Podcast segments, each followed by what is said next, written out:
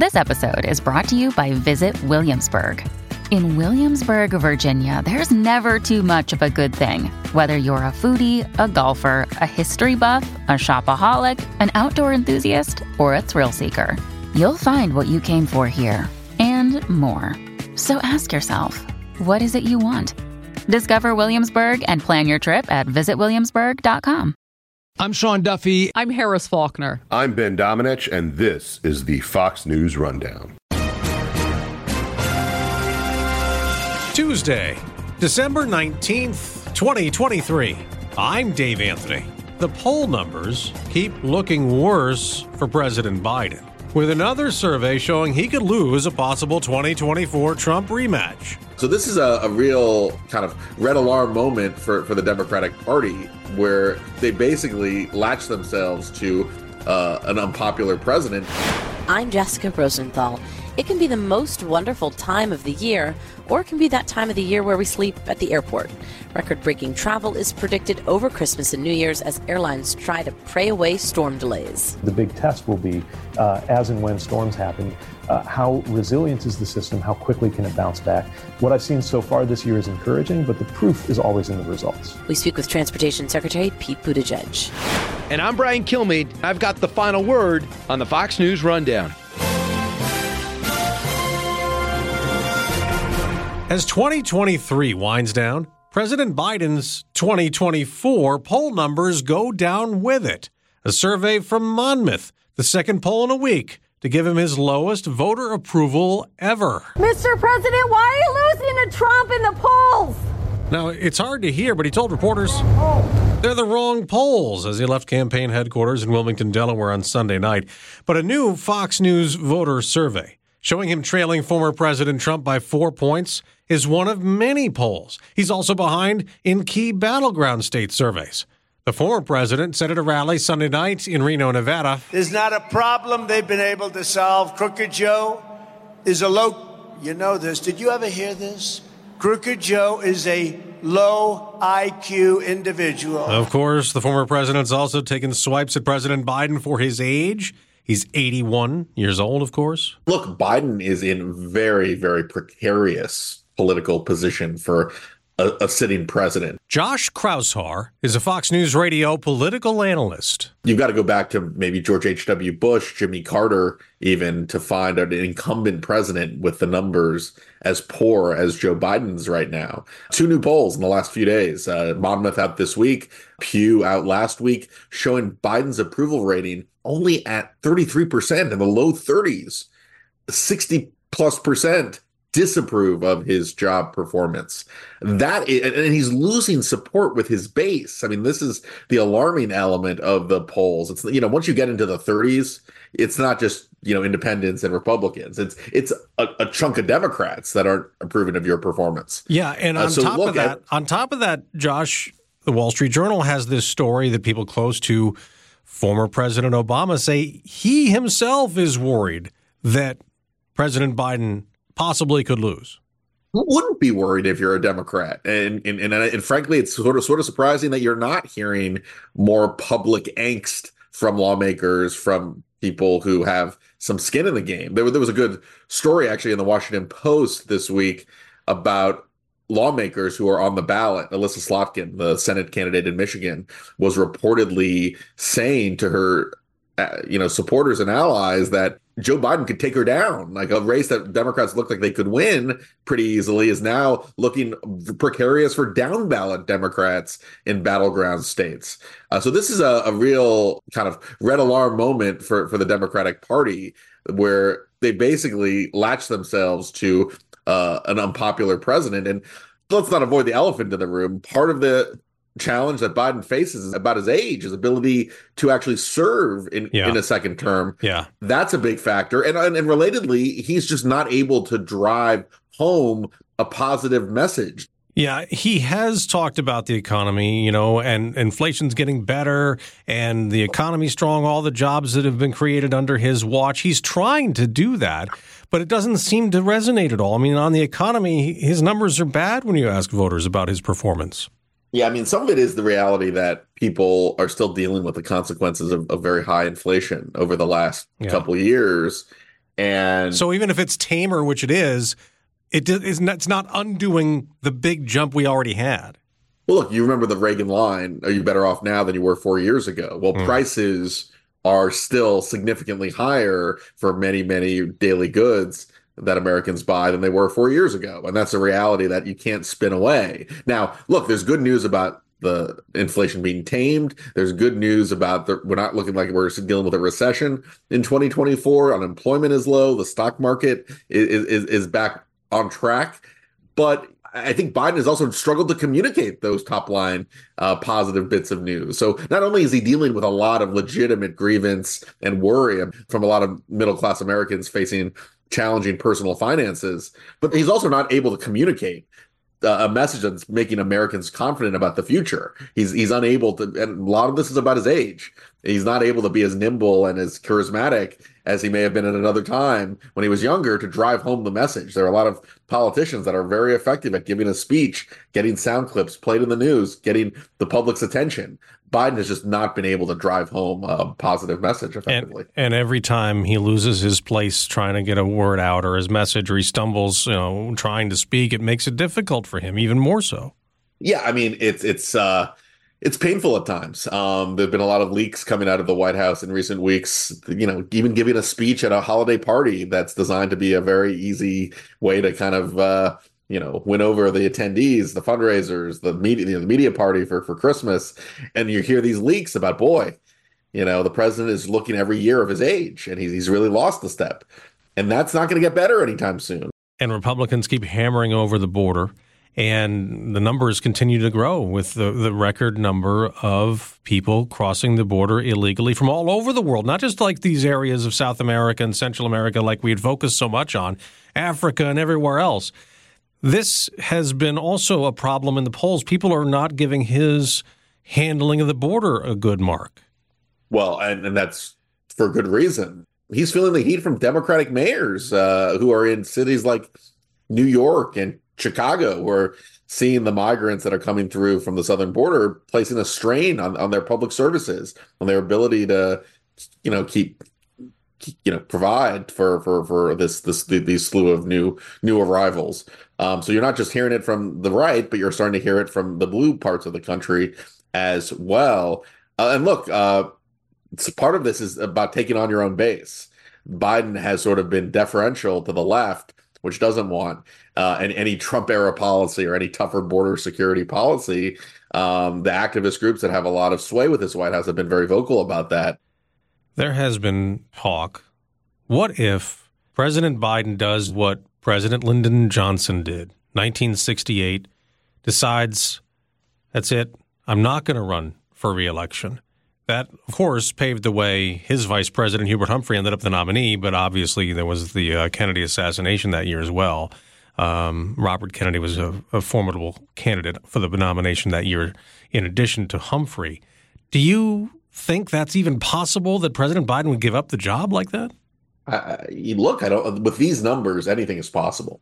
Uh, with Biden's age, anything is, is possible. So I, I think we're going to be in for a very volatile 2024. And look, expect the unexpected.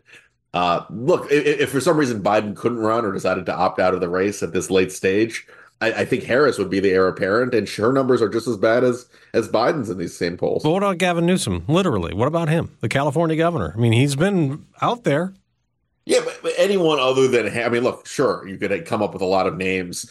I mean, if we're already in, in December, the filing deadlines in some states have already passed by. Okay. Um, I mean, you you would literally be talking about a fight at the convention, perhaps, if, for for any of these names. I mean, it wouldn't be the typical primary campaign that we see where candidates run run ads and campaign in the early states and go through the motions point of having a VP is sort of like having the backup quarterback. you know, you're you're you're you have a VP as the, the, the next person in line. So Harris would presumably be the heavy favorite if Biden did did step aside.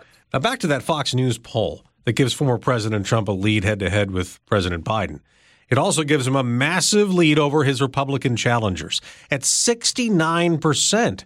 Ron DeSantis is second with just 12. He is banking on Iowa. If Trump loses, he will say it's stolen no matter what. Absolutely, he will. He will. He will try to delegitimize the results. Nikki Haley is 60 points back of Trump, but she believes she is surging and tells Fox's Sean Hannity. If you can get him on your show, that's who I want to debate. That's who we're looking at. That's who's, you know, we're second place in Iowa, second place in New Hampshire, second place in South Carolina. Donald Trump's the one we're looking in the windshield. But he has skipped all the debates. The next one is in Iowa, January 10th, five days before the first GOP contest, the caucuses. New Hampshire's primary is a week later. You know, I think she's done doing quite well in New Hampshire. There was a C- CBS News poll this weekend showing her, uh, you know, I think 15 points behind Trump and in the mid 20s, which is the highest she's ever been. If, if you look at the Chris Christie vote, the more moderate vote, uh, you add that up, she's actually within striking distance of Trump. So you you can see her doing well in New Hampshire. You could see her winning perhaps her home state of South Carolina, which is the next big primary. And then maybe, you know, like, look, who knows what Trump's legal challenges are going to bring a- after March.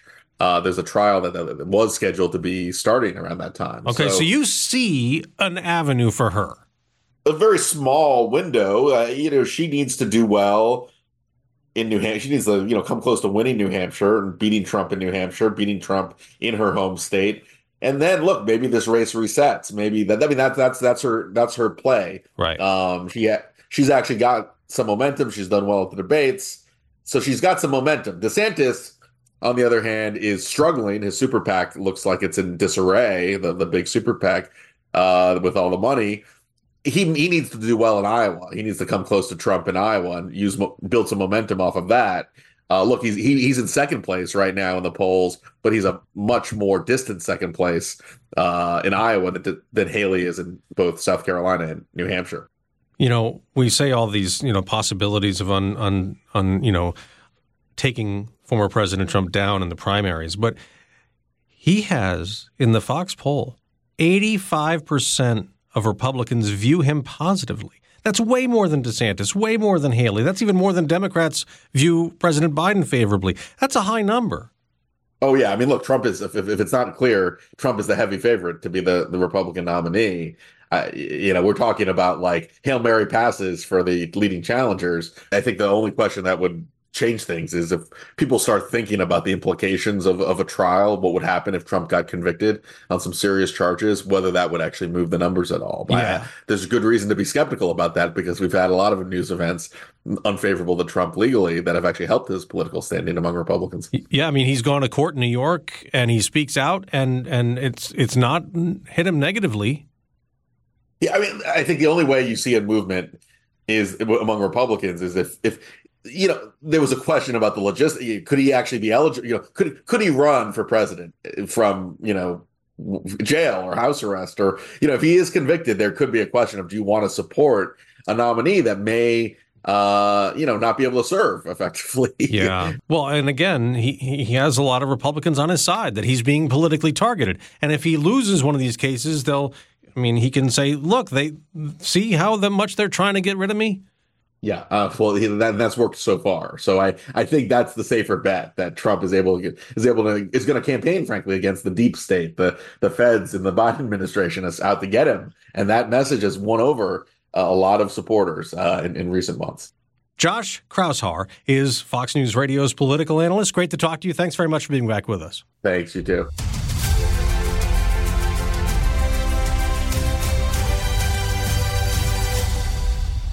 This episode is brought to you by La Quinta by Wyndham. Your work can take you all over the place, like Texas. You've never been, but it's going to be great because you're staying at La Quinta by Wyndham. Their free bright side breakfast will give you energy for the day ahead. And after, you can unwind using their free high speed Wi Fi. Tonight, La Quinta. Tomorrow, you shine. Book your stay today at lq.com. From the Fox News Podcasts Network. Subscribe and listen to the Trey Gowdy Podcast. Former federal prosecutor and four term U.S. Congressman from South Carolina brings you a one of a kind podcast. Subscribe and listen now by going to FoxNewsPodcasts.com. This is Brian Kilmeade with your Fox News commentary. Coming up. AAA says more than 115 million Americans are traveling over this holiday travel period, 104 million of those by car. The total number of domestic travelers is a slight increase over last year, but it's a little more than a 3% decrease from 2019. However, 7.5 million of us are expected to fly, and that would surpass the record set in 2019. Those who are using air and are using the other category, that's a train, a bus, or a cruise, those are records. That's the highest since we started keeping track of these things back in 2000. So uh, it's going to be very busy. AAA spokesman for the Northeast region, Robert Sinclair, talked to Fox Weather. United Airlines and Delta both say they expect closer to 9 million travelers, but that's over a longer Christmas travel period than assessed by AAA. And while everyone watches the weather, others are watching their own systems, especially after last year's holiday disaster courtesy of Southwest, whose CEO Bob Jordan said last December in a video statement that the thousands of canceled flights were due to a combination of factors, including that Southwest does not rely on staffing in hub cities, frigid temperatures, and technology in need of an upgrade. We always take care of our customers, and we will lean in and go above and beyond as they would expect us to.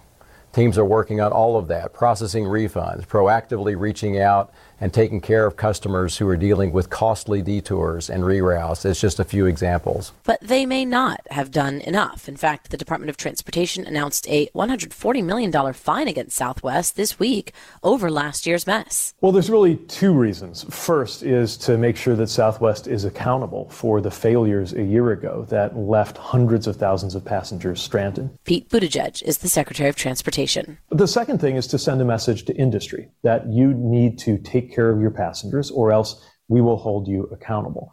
The truth is, I think the fines and penalties that were assessed in the past years and decades did not fully change airline behavior. And so we knew that we needed to uh, make them tougher. This is a multiple of any penalty or enforcement action from the past. And I think it needs to be, both because of the severity of the violations and uh, to change how the industry treats its passengers. We got $35 million in a cash fine. But the other thing that's exciting to me is that out of that $140 million, the majority of it is not in dollars going to the Treasury. The majority of it is going to passengers. As part of this penalty agreement, uh, Southwest will provide passengers with credits for future situations where there are delays. And I think that could change the entire industry. You know, since Southwest meltdown, there are new DOT rules for airlines, right? We've talked about them. They have to compensate travelers for like hotels and ground transportation, other things, if that cancellation or delay is caused by the airline, not the weather. What what's the oversight though to make sure airlines comply with that? Like is the burden on us, the passengers, to like complain sufficiently in order to get anyone's attention before anything's done? Well, we do have a, a, way for passengers to get our attention, complain to us, and we'll follow up, but you shouldn't have to. Part of what we're trying to do is make sure that airlines take care of passengers without us getting involved and without a passenger having to push that much. We're even developing rules right now that look at uh, how easily uh, accessible a, a refund is, for example. Does that come right to you, or do you have to push and push to get it. Now, we're, we're, we're not looking to be unfair to the airlines. We get that airlines don't control the weather but they do control how quickly they can respond to the weather. And again, this Southwest case is a good example of that. You know, Christmas last year, uh, every airline got clobbered by this epic winter storm, but most of the airlines got back on their feet within a couple of days. Southwest did not because of reasons that they are responsible for, which is part of why they're responsible for these penalties as well. Yeah, you said um, that, this they have to set up a fund to compensate future travelers. What is that the expectation, or is there more than that? Like for if you're sending a message to airlines, like make sure you are technologically ready for a busy week. Spend money on that modernization. Yeah, look, we're not going to get in there and tell them which IT system to acquire, but we are going to tell them that you have to have better results. Part of what led to this fine was that the system melted down so completely that uh, you know customers were unable to get anybody on the phone when they got stranded. Right. Uh, customers weren't even getting notification that your flight got canceled, even if it happened before they left home to go to the airport. Obviously, would have saved you a lot of trouble uh, if you knew your flight was canceled and found that out at home instead of uh, instead of somewhere in an airport concourse where you then couldn't get anybody on the phone. These are things that airlines have to take care of. Exactly how they do it is their business. Making sure they do it is our business. You know, when we talked um, before Thanksgiving, you and and and you'd said this at the at the presser too. You were warning of funding cuts pushed by Republicans, possibly harming the Department of Transportation.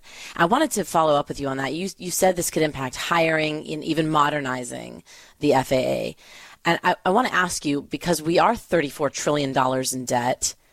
are you all expecting like an increase in funding? Um, like when you complain about funding cuts, I mean, the reality is, you know, we are in a lot of debt. So are, are you actually expecting more money to come your way? Yeah, we're requesting increased funding to hire more air traffic controllers because we don't have enough air traffic controllers. Uh, now, there are a lot of different ways Congress can put together the, uh, the, the funds to do that.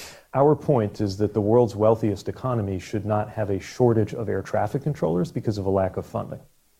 Well, well but given our debt and given the things you say you need and we need, have you examined where in the DOT's budget you can cut to pay for things? I mean, especially with all the infrastructure money that's coming in. When I look at that infrastructure map, it seems like a lot of money is going to the DOT. I know that's different pots, but but is there no adjustment you all could make on your end to tighten the belt in one area to help pay for others? Uh, if you look at the condition of our roads and bridges, uh, I think cutting funding for roads and bridges is a bad idea.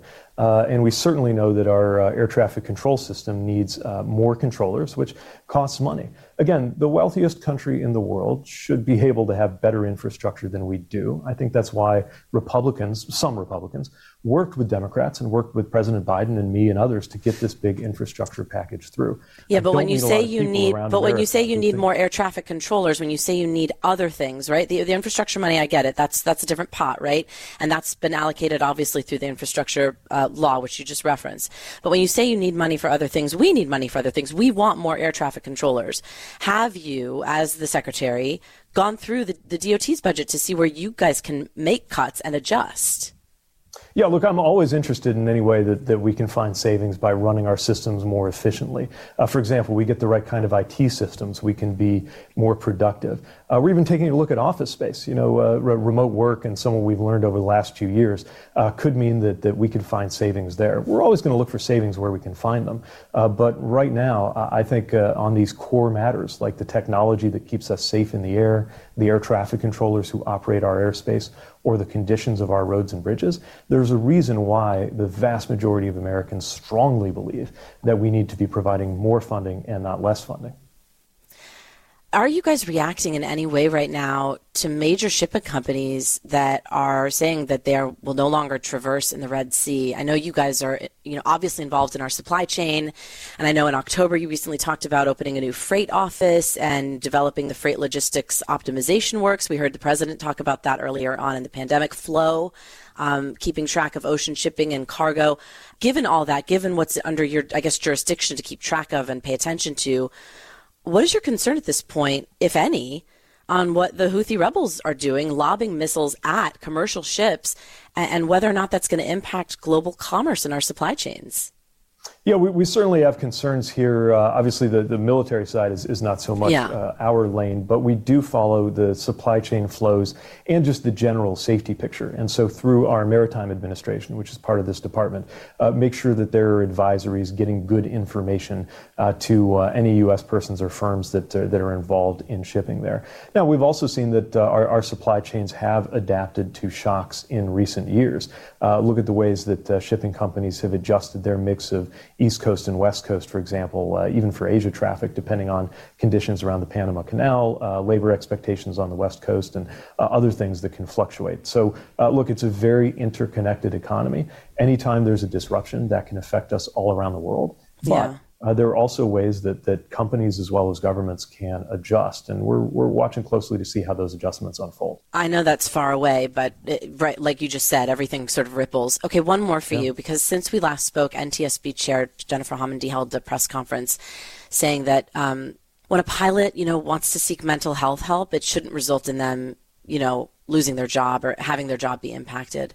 But as you know, there was an instance of that pilot earlier this year who nearly crashed the passenger plane. He said he was struggling with depression and he blamed the incident on like his mental health issues.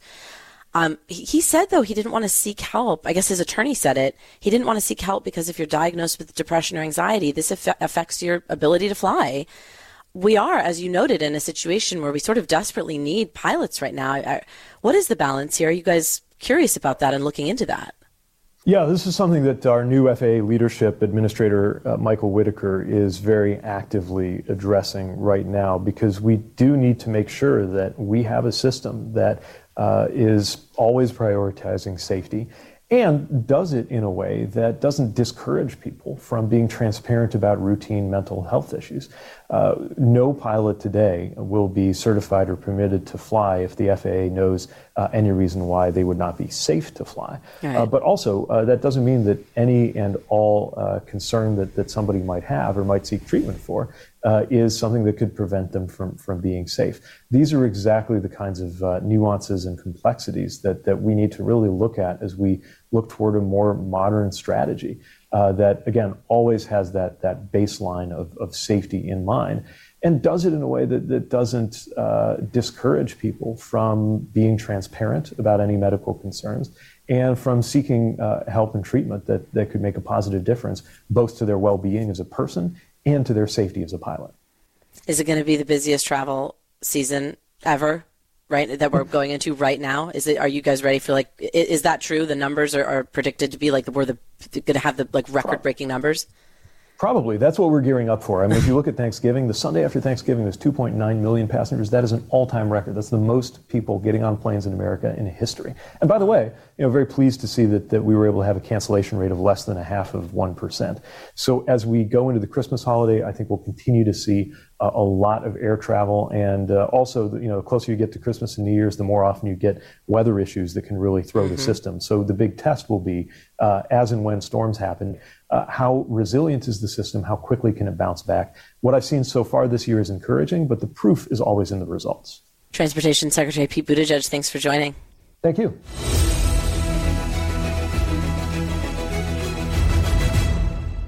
This episode is brought to you by Shopify. Whether you're selling a little or a lot, Shopify helps you do your thing, however you cha-ching. From the launch your online shop stage all the way to the we just hit a million orders stage. No matter what stage you're in, Shopify's there to help you grow. Sign up for a $1 per month trial period at shopify.com slash special offer, all lowercase.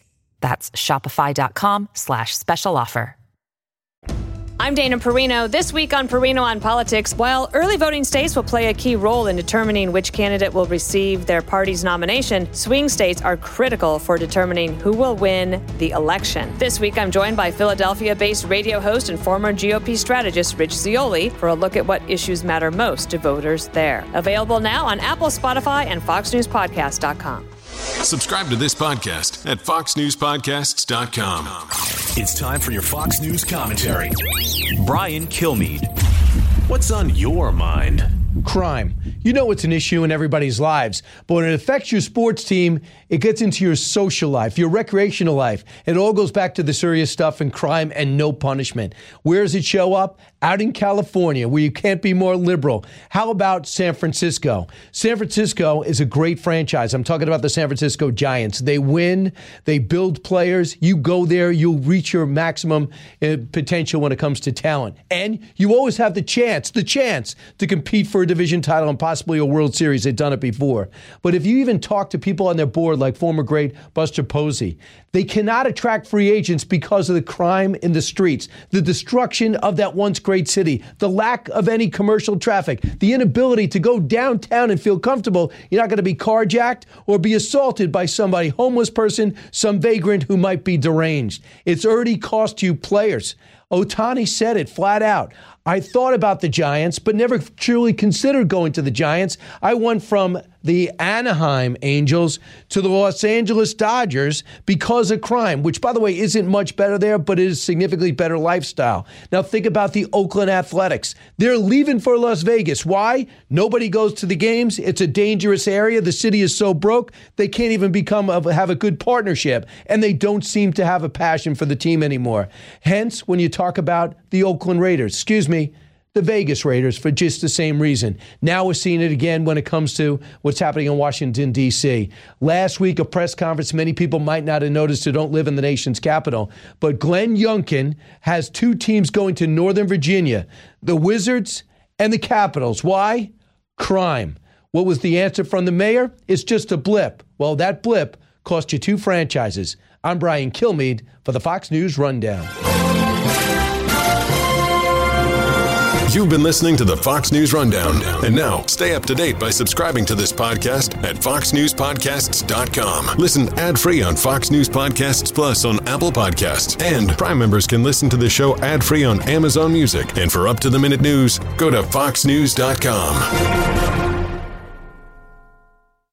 From the Fox News Podcasts Network. Hey there, it's me, Kennedy. Make sure to check out my podcast, Kennedy Saves the World. It is five days a week, every week. Download and listen at foxnewspodcast.com or wherever you listen to your favorite podcast.